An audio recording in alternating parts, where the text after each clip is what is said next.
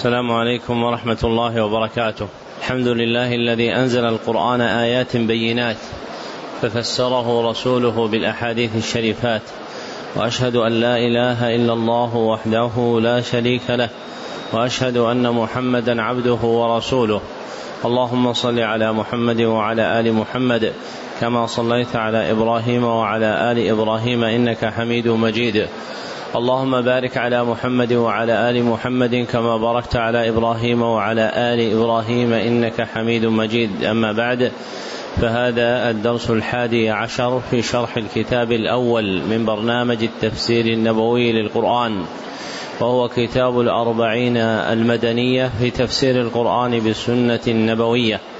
وقد بلغ بنا البيان الحديث الثاني عشر.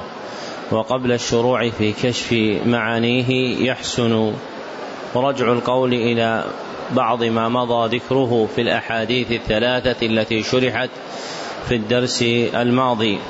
وأولها الحديث التاسع في تفسير قوله تعالى وإن الظن لا يغني من الحق شيئا. فكان من نبأ هذا الحديث أن راويه هو أبو هريرة الدوسي رضي الله عنه. فما طرف من خبره تذكرون.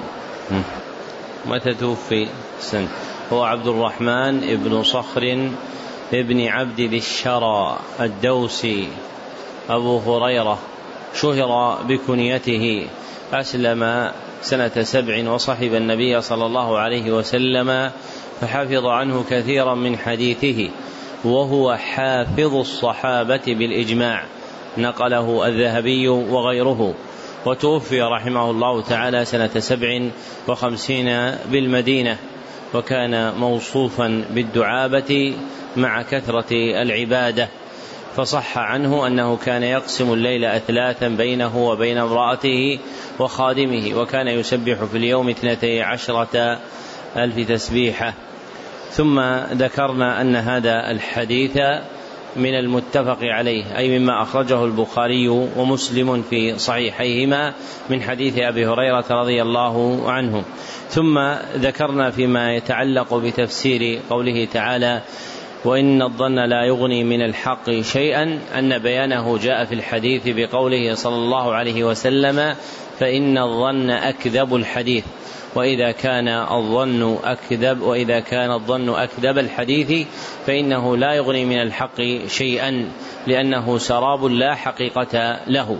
ثم ذكرنا أن الظن هو الاعتقاد غير الجازم وجاء في القرآن تارة مرادا به اليقين المستحكم وهو العلم وجاء تارة أخرى وهو الأغلب مرادا به الاعتقاد الباطل. وذكرنا أن الزركشي في كتاب البرهان ذكر ضابطا حسنا في الجملة في التفريق بين الظن الذي يراد به اليقين والظن الذي يراد به الشك وهو ها إبراهيم أحسنت.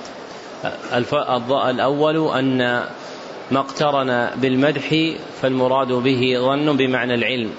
وما اقترن به الذم فمراد به ظن بمعنى الشك. وأما الثاني فذكرنا أن الظن الذي هو بمعنى العلم تعقبه أن المشددة. وأما الظن الذي بمعنى الشك فتعقبه أن الخفيفة. ثم كان مما ذكرنا أن الظن وقع في القرآن متفننا فيه على أنحاء تارة على إرادة الشك وتارة على إرادة اليقين للإنباه إلى أصل ذكره الطاهر بن عاشور وهو جميل لمطالبة العبد بالتحقيق في الظن المنظور فيه أهو مما يمدح أما أو مما يذم. ثم ذكرنا أن القرطبي رحمه الله تعالى أن ما لم تقم عليه أمارة صحيحة ولا سبب ظاهر فإنه يجب اجتنابه والحذر منه. ثم ذكرنا بعد في الحديث الذي يليه وهو قول الله تعالى وهو المتعلق بقول الله تعالى فلا تزكوا أنفسكم أن راوي الحديث وهي صحابية اسمها زينب بنت أبي سلمة أنها بنت أبي سلمة وأم سلمة فهي ربيبة النبي صلى الله عليه وسلم وأبو سلمة اسمه عبد الله بن عبد الأسد وهي قرشية مخزومية رضي الله عنها توفيت سنة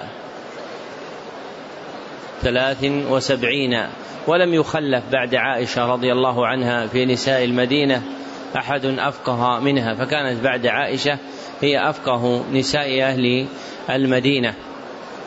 ثم ذكرنا أن هذا الحديث ممن فرد به مسلم في صحيحه فلم يشاركه البخاري. ثم ذكرنا أن الحديث وقع مطابقا للآية. فالآية قوله تعالى فلا تزكوا أنفسكم وفي الحديث لا تزكوا أنفسكم وعلل في الآية بقوله تعالى هو أعلم بمن اتقى وعلل في الحديث بنفس العلة في قوله صلى الله عليه وسلم الله أعلم بأهل البر منكم. وذكرنا أن هذا النهي عن التزكية يشمل شيئين هما نعم أحسن. يشمل أمرين أحدهما تزكية الإنسان نفسه والآخر تزكيته غيره. وبينا أن المراد بالتزكية ها هنا هو نسبة النفس إلى الطاعة والبراءة من المعصية فهذا هو الذي نهى الله سبحانه وتعالى عنه. وأما الذي أمر الله سبحانه وتعالى به في قوله قد أفلح من زكاها وفي قوله قد أفلح من تزكى فالمراد به الأمر للإنسان أن يطهر نفسه من المعاصي بالعلم النافع والعمل الصالح.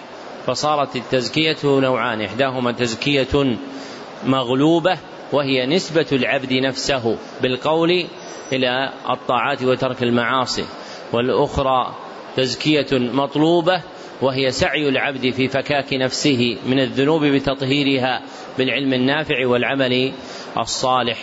ثم ذكرنا أن النهي عن تزكية العبد نفسه يستباح في حال واحدة وهي إبراهيم إذا كانت لمصلحة عامة لا حظ فيها للنفس. كما في قول يوسف اجعلني على خزائن الأرض إني حفيظ عليم. فنسبته نفسه إلى الحفظ والعلم إنما وقعت رجاء منفعة راجحة في مصلحة عامة مع البراءة من حظ النفس فساغ ذلك حينئذ. وأما تزكية الإنسان غيره فذلك جائز بأربعة شروط. أولها أن يكون بحق أن يتحقق هذا الذي ذكره فيه أنه منه وثانيها أن لا يخرجه إلى حد الإطراء وهو المجاوزة في ذلك حتى يوصله إلى الباطل. والثالث ثالث أمن الفتنة على المزكى. والرابع أحسنت أن يكل علم ذلك إلى الله سبحانه وتعالى فلا يقطع بشيء وإنما يقول نحسبه والله حسيبه. ثم ذكرنا في الحديث الحادي عشر في تفسير قوله تعالى اقتربت الساعة وانشق القمر. أن هذا الحديث من رواية عبد الله بن مسعود رضي الله عنه وهو عبد الله بن مسعود بن غافل الهذلي. يكنى أبا عبد الرحمن سكن الكوفة وتوطنها مدة ثم رجع آخر عمره إلى المدينة النبوية وتوفي بها رضي الله عنه سنة اثنتين وثلاثين للهجرة. ثم ذكرنا أن حديثه هذا من المتفق عليه وأن هذا الحديث مفسر لانشقاق القمر المذكور في الآية وأن الانشقاق الذي ذكر في الآية هو الانشقاق الذي وقع في عهد رسول الله صلى الله عليه وسلم لما تحداه أهل مكة أن يأتيهم بآية فأتاهم بهذه الآية العظيمة وأنه وقع مرة واحدة ولم يتكرر وقوعه للنبي صلى الله عليه وسلم. نعم. الحمد لله وصلى الله وسلم على نبينا محمد وعلى آله وصحبه أجمعين. اللهم اغفر لنا ولشيخنا ولوالديه ولمشايخه وللمسلمين. قلتم غفر الله لكم في كتابكم الأربعين المدنية في تفسير القرآن بالسنة النبوية. الحديث الثاني عشر في تفسير قوله تعالى إنا كل شيء خلقناه بقدر. عن ابن عمرو رضي الله عنهما قال سمعت رسول الله صلى الله عليه وسلم يقول كتب الله مقادير الخلائق قبل أن يخلق السماوات والأرض بخمسين ألف سنة. قال وعرشه على الماء. رواه مسلم. موارد القول في هذا الحديث ثلاثة. فالمورد الأول تعريف راوي الحديث وتقدم ذكره وهو عبد الله ابن عمرو ابن العاصي القرشي السهمي. يكنى أبا محمد. توفي سنة ثلاث وستين ليالي الحرة في أصح الأقوال كما قال الإمام أحمد رحمه الله تعالى وله من العمر ثلاث وسبعون سنة والمورد الثاني تخريج الحديث. هذا الحديث أخرجه مسلم في صحيحه. قال حدثنا أحمد بن عمرو بن السرح. قال حدثنا ابن وهب. قال حدثني أبو هانئ الخولاني. قال أخبرني أبو هانئ الخولاني عن أبي عبد الرحمن الحبلي عن عبد الله بن عمرو بن العاص وهذا إسناد مصري يكثر مسلم من تكراره في صحيحه بالرواية عن عبد الله بن عمرو. فإن أشهر الثقات المصريين الراوين عن عبد الله بن عمرو أبو عبد الرحمن الحبلي رحمه الله تعالى. ورواه مسلم أيضا من حديث نافع بن يزيد وحيوة بن شريح كلاهما عن أبي هانئ الخولاني بالإسناد المتقدم. والمورد الثالث ذكر ما يتعلق منه في تفسير الآية وهي قول الله تعالى إنا كل شيء خلقناه بقدر ففيه الخبر الصادق عن النبي صلى الله عليه وسلم أن الله كتب مقادير الخلائق قبل أن يخلق السماوات والأرض بخمسين ألف سنة فهو دال على تقدم الأقدار والفراغ منها وأنها قد, كتب قد كتبت. فإن قوله تعالى إنا كل شيء خلقناه بقدر دال على إثبات القدر وأنه ما من شيء إلا وهو واقع بقدر الله سبحانه وتعالى. وهو نظير قوله تعالى وخلق كل شيء فقدره تقديرا. وقوله تعالى وكل شيء عنده بمقدار. فهؤلاء الآيات دالة على الفراغ من الأقدار وأن الله سبحانه وتعالى قد عقد أزمتها وكتب مواقعها فلا يخرج شيء عن قدر الله سبحانه وتعالى. وفي حديث عبد الله بن عمرو رضي الله عنهما نبأ عن بعض ما يتعلق بالقدر فإن حقيقة القدر الشرعية أنه علم الله بالوقائع علم الله بالوقائع وكتابته لها وكتابته لها وخلقه ومشيئته إياها وخلقه ومشيئته إياها. فإن القدر الإلهي راجع إلى هذا المعنى الجامع وهو دائر على أربعة أركان. أحدها علم الله بالمقادير وثانيها كتابته لها وثالثها خلقه إياها خلقه إياها ورابعها مشيئته سبحانه وتعالى لها. وهذه الأركان الأربعة هي أركان الإيمان بالقدر. وهي تندرج مجموعة في درجتين. فالدرجة الأولى درجة تسبق ظهور المقدور. درجة تسبق ظهور المقدور. وهي تجمع العلم والكتابة. وهي تجمع العلم والكتابة. والأخرى درجة تقارن وقوع المقدور. درجة تقارن وقوع المقدور وهي تجمع الخلق والمشيئة. وهي تجمع الخلق والمشيئة. وذكر في هذا الحديث وقوع كتابة المقادير قبل خلق السماوات والأرض بخمسين ألف سنة. وهذه الكتابة هي الكتابة الإجمالية العامة. هي الكتابة الإجمالية العامة. فإن كتابة القدر نوعان. فإن كتابة القدر نوعان. الأولى كتابة إجمالية عامة وهي تتعلق بجميع المخلوقات. وهذه هي المذكورة في حديث عبد الله بن عمرو رضي الله عنهما. والأخرى كتابة تفصيلية خاصة. كتابة تفصيلية خاصة. وهذه الكتابة هي التي تكون حال كون العبد جنينا. وهذه الكتابة هي التي تقع حال كون العبد جنينا في بطن أمه. وفيها حديث حذيفة الغفاري عند مسلم أنها بعد الأربعين الأولى. وحديث ابن مسعود في الصحيحين أنها بعد الأربعين الثالثة. وأحسن الأقوال كما تقدم هو الجمع بينها بالقول بهما وهو اختيار أبي عبد الله ابن القيم في كتاب التبيان وحاشية تهذيب سنن أبي داود أن العبد تقع له كتابة المقادير في رحم أمه مرتين. فالأولى بعد الأربعين الأولى والثانية بعد الأربعين الثالثة. والكتابة الأولى على العبد في بطن أمه تقرير للقدر.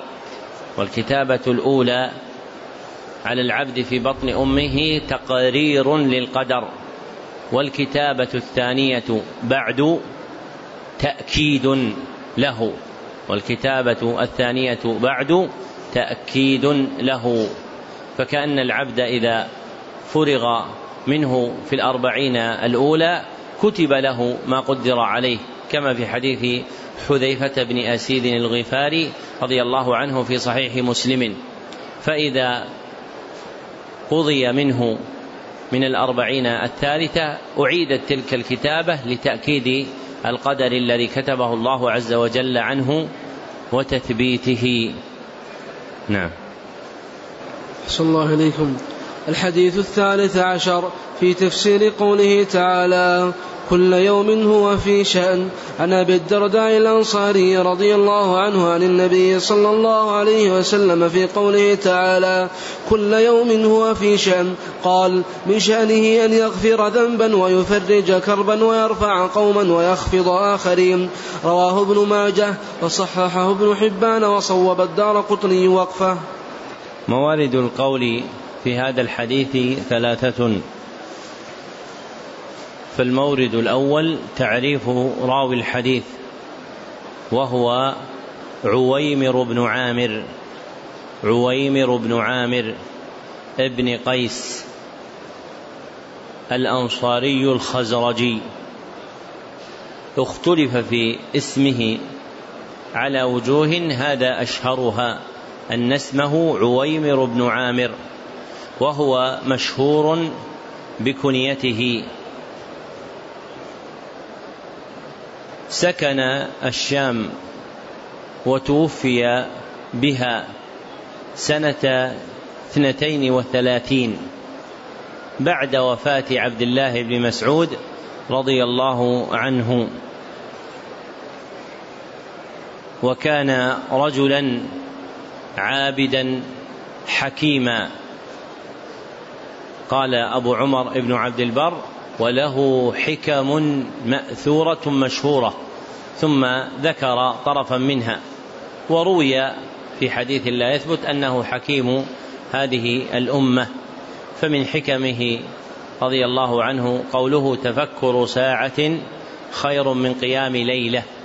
تفكر ساعة خير من قيام ليلة وإنما وقعت هذه الخيرية لما يثمره التفكر من زيادة اليقين لما يثمره التفكر من زيادة اليقين.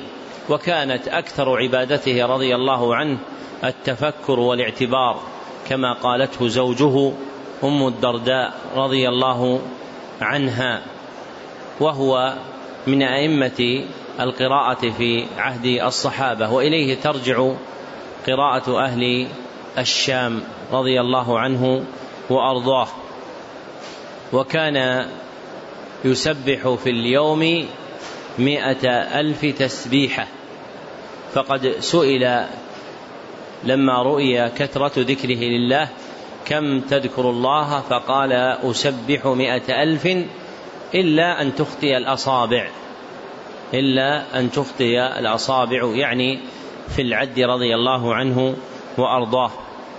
والمورد الثاني تخريج الحديث. هذا الحديث أخرجه ابن ماجه كما عزاه إليه المصنف والمراد بذلك كونه في سننه وهي إحدى السنن الأربع.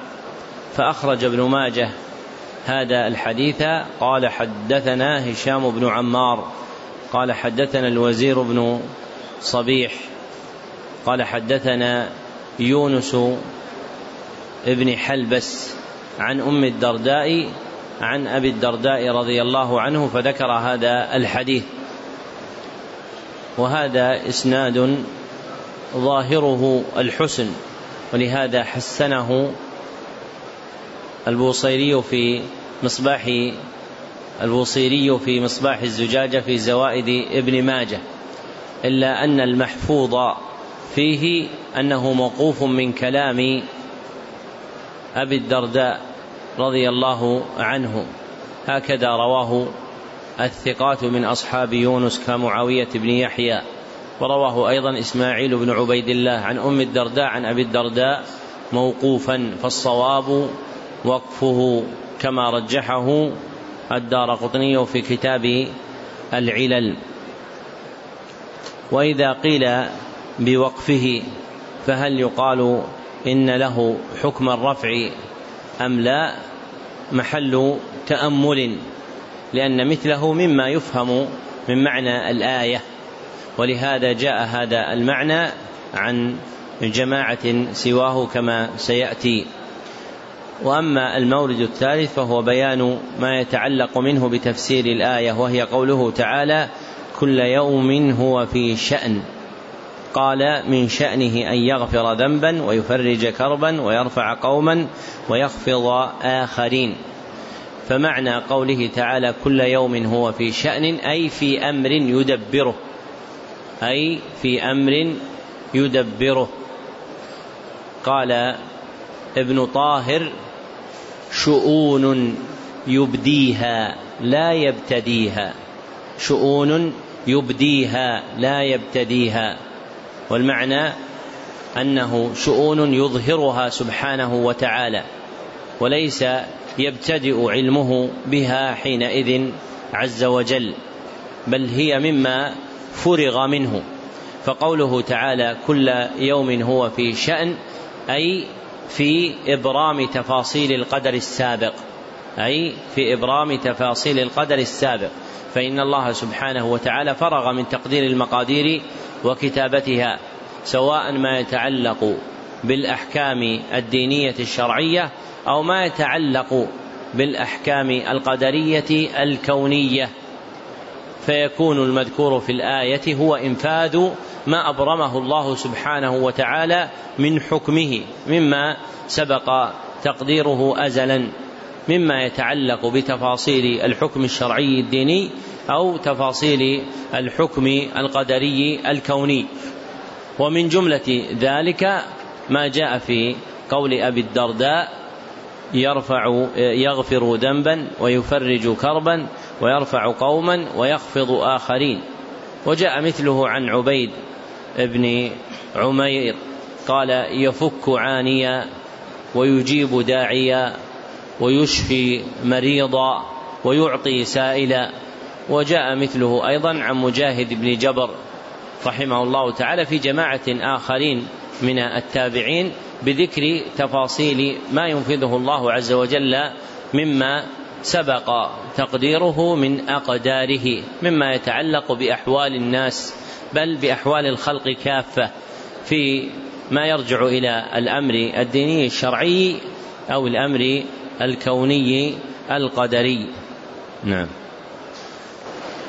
أحسن الله إليكم. قلتم غفر الله لكم. الحديث الرابع عشر في تفسير قوله تعالى حور مقصورات في الخيام.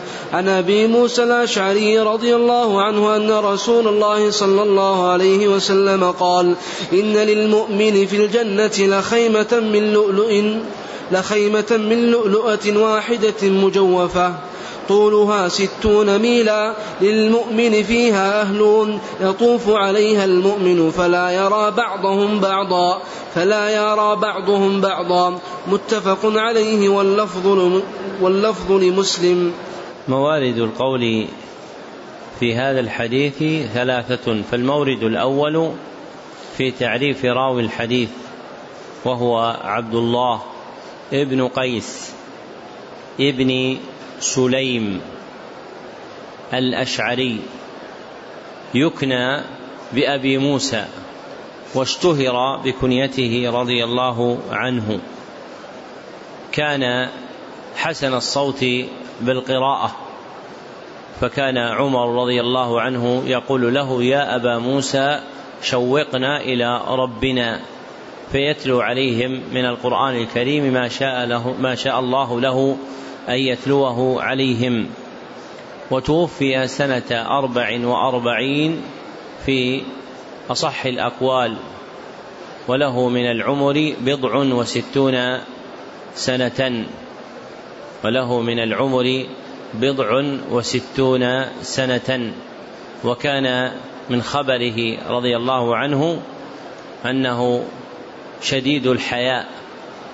فكان يلازم لبس السراويل على خلافة الع... خلاف عادة العرب الغالبة فإن العرب يأتزرون ويقل فيهم التسرول فكان يلازم ذلك حياء فيلبسه لئلا ينكشف شيء منه.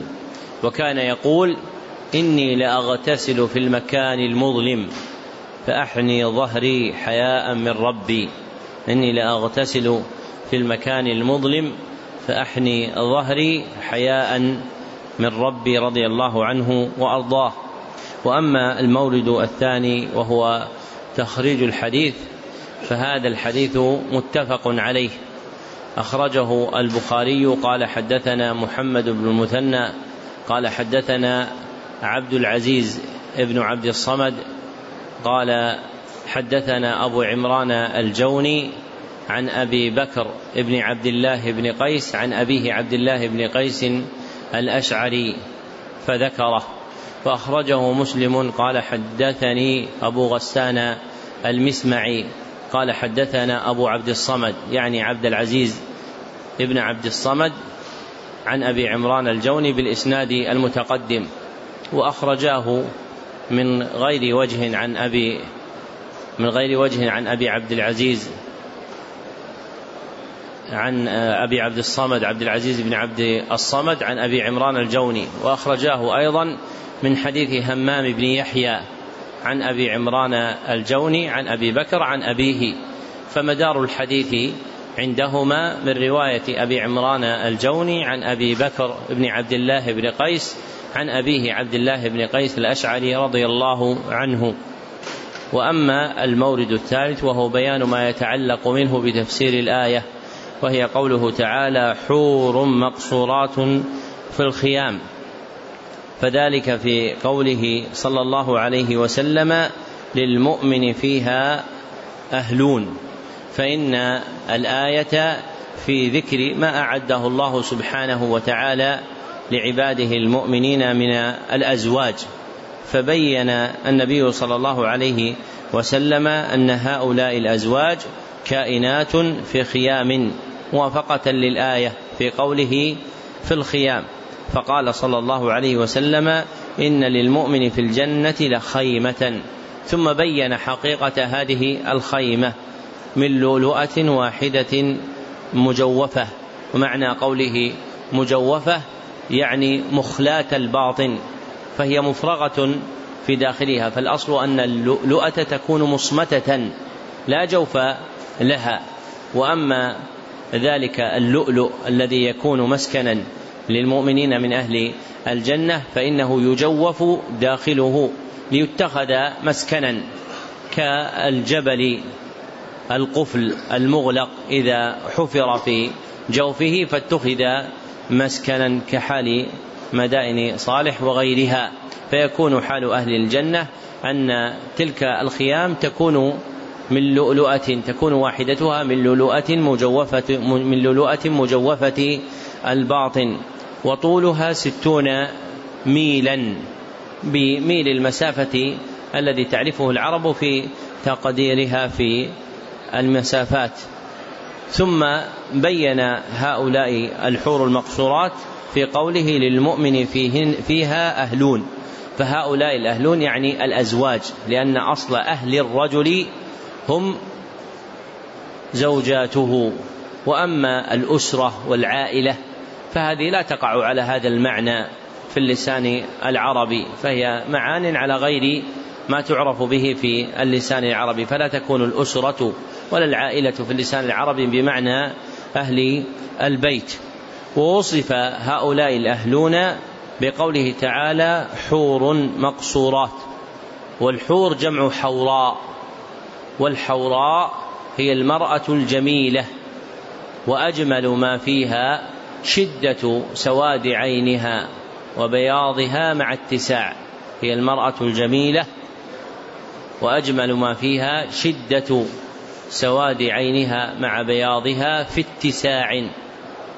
وهذا جامع لما قيل في الحوراء. فمنهم من قال الحوراء هي الجميلة ومنهم من قال الحوراء هي شديدة, شديدة بياض العين في سواد ومنهم من قال هي واسعة العين. وهذا جامع لهذه المعاني التي ذكرت أن الحوراء هي الجميلة. وأجمل ما فيها شدة سواد عينها مع بياضها في سعة لتلك العين.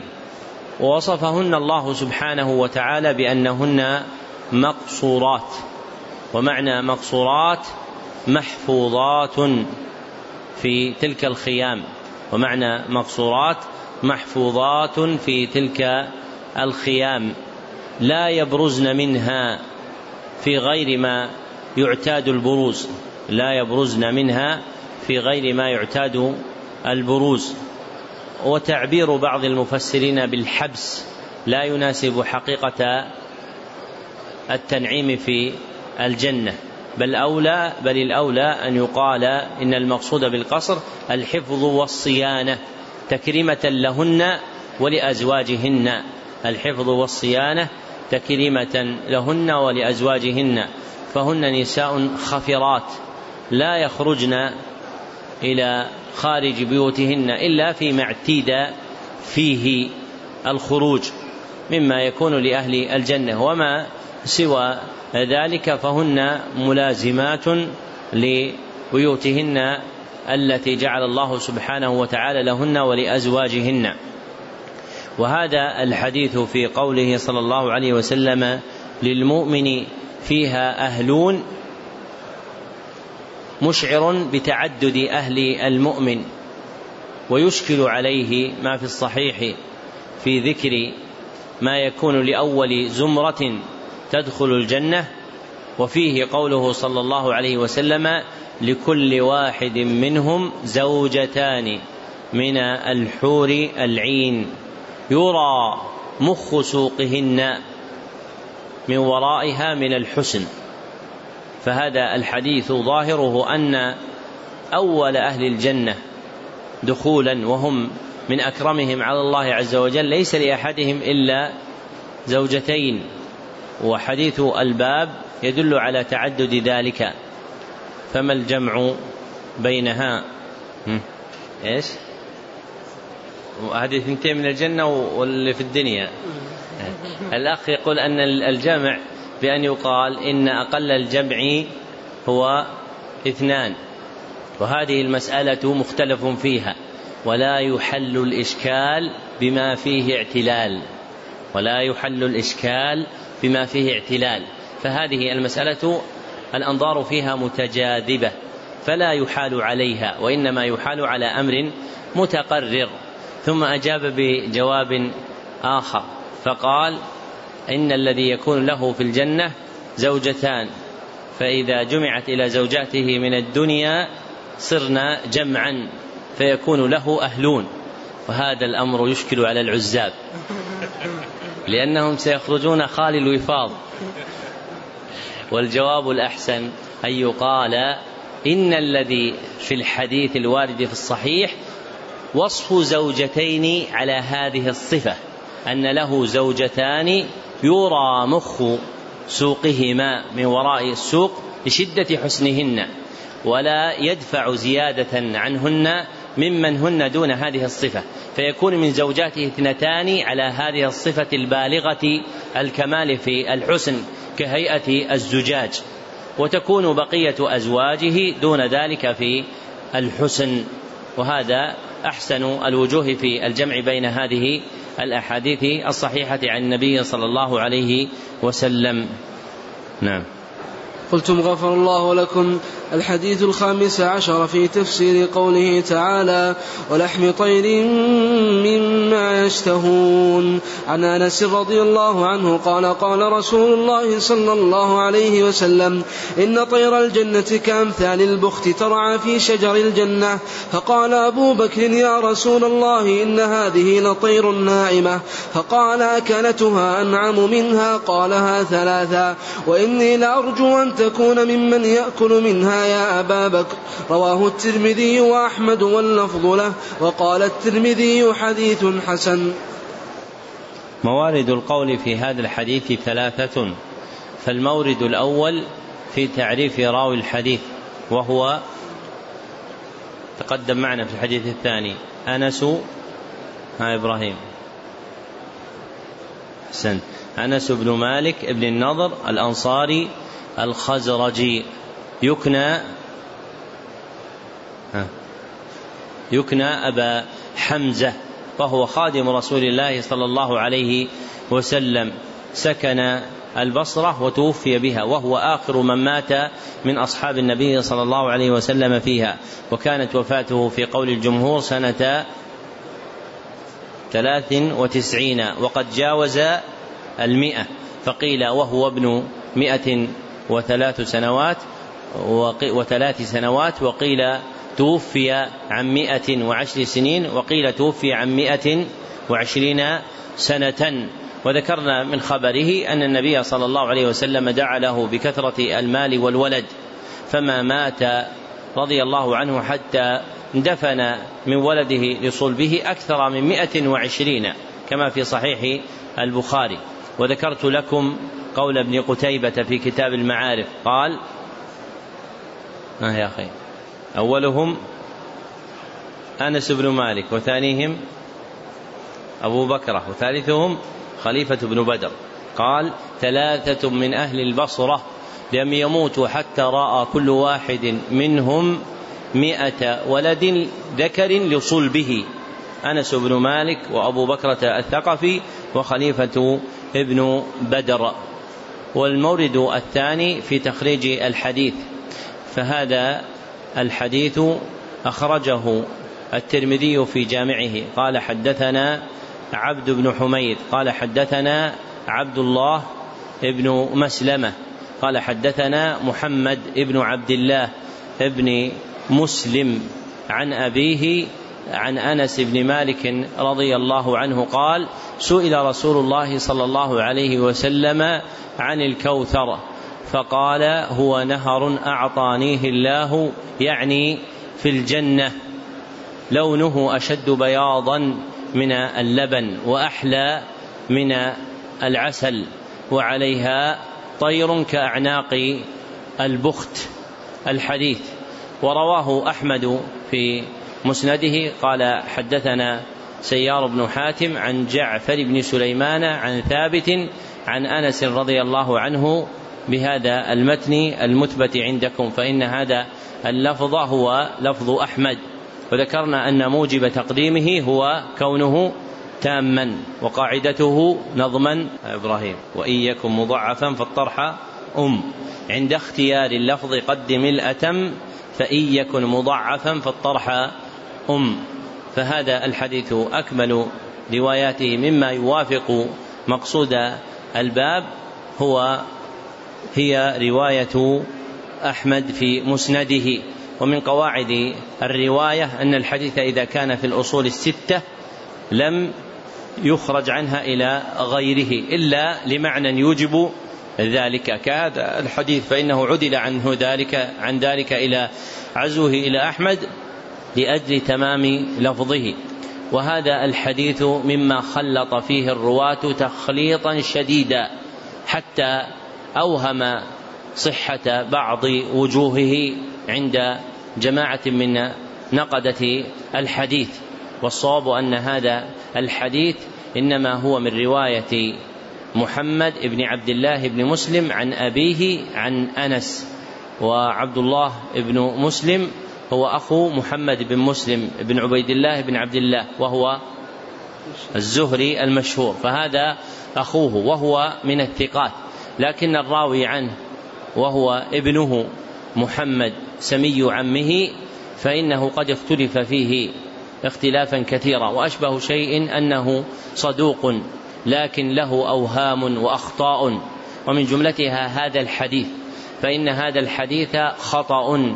دخل عليه حديث في حديث فإن أصل الحديث عند مسلم من حديث أنس بن مالك رضي الله عنه لما ذكر إنزال سورة الكوثر عليه. كما سيأتي إن شاء الله تعالى في موضع آت أن النبي صلى الله عليه وسلم أغفى إغفاءة ثم تبسم فسألوه فقال أنزلت علي آنفا سورة ثم قرأ بسم الله الرحمن الرحيم إنا أعطيناك الكوثر فهذا إلى تمام السورة فهذا هو المحفوظ من حديث أنس ودخل على محمد هذا الحديث مع حديث غيره فإن المعروف في هذا الباب في صفة طير الجنة المحفوظ فيه مرسل عن الحسن البصري عند ابن أبي شيبة وموقوف عن كعب الأحبار عند ابن جرير وإسناده أو عند ابن أبي حاتم وإسناده صحيح كما قال ابن كثير رحمه الله تعالى. فهذا هو المحفوظ في الباب. ثم أخطأ فيه محمد بن عبد الله بن مسلم فألحقه بحديث آخر لأنس بن مالك رضي الله عنه. وهذا من دقائق مسالك العلة في دخول حديث في حديث. فربما ألف الراوي بين حديثين وجعلهما حديثا واحدا. فيتوهم من يقف عليه أن هذا حديث مستقل مروي بهذا الإسناد فيحكم يحكم عليه بظاهره والبصير بالعلل. إذا أمعن النظر في من يخشى تفرده يجد نوعا من هذا الإدخال في حديثه. كحال محمد بن عبد الله بن مسلم فإنه يخطئ في حديثه كما قال الذهبي له خطأ كثير في حديثه. وإنما روى له البخاري في الشواهد والمتابعات. فهذا الحديث والله أعلم لا يحفظ في الباب إلا مرسلا عن الحسن البصري عند ابن أبي شيبة أو موقوفا من كلام كعب الأحبار عند ابن أبي حاتم. وأما الحديث المرفوع فلا يثبت.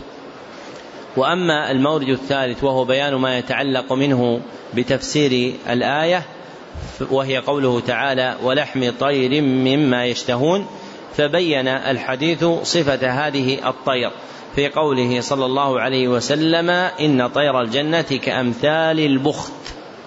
والبخت نوع من الإبل ويذكرها المصنفون في اللغة وغريب الحديث بقولهم الإبل الخراسانية. تعرفون الإبل الخراسانية؟ ها؟ ذات لا ليست ذات السنامين البخت ليست ذات السنامين البخت هي الإبل العظيمة التي تعرف عندنا الآن بالإبل الباكستانية التي يأتون بها من باكستان ومن تلك الجهات وهي إبل في خلقتها عظمة أشد من عظمة الإبل العربية التي تعرف في جزيرة العرب فهي إبل عظيمة الخلقة هذه هي الإبل البختية فهي نوع من أنواع الإبل وهي ليست إبلا عربية وإنما هي من تلك الجهات. وفيها الخبر بأن طير الجنة يكون على هذه الهيئة من العظم وبين سبب عظمها أنها ترعى في شجر في شجر الجنة ترعى في شجر الجنة. وما رعى من البهائم في شجر الجنة صار عظيما. ومنه قوله تعالى في في إسماعيل وفديناه بذبح عظيم. فقد صح عن ابن عباس رضي الله عنه أنه كبش كان يرعى في الجنة أنه كبش كان يرعى في الجنة فصار عظيم الخلقة كاملها لأجل رعيه في الجنة. وهذا آخر ما يتعلق ببيان هذه الجملة من الأحاديث هذه الليلة ونستكمل بقيته غدا والحمد لله رب العالمين وصلى الله وسلم على عبده ورسوله محمد وآله وصحبه أجمعين.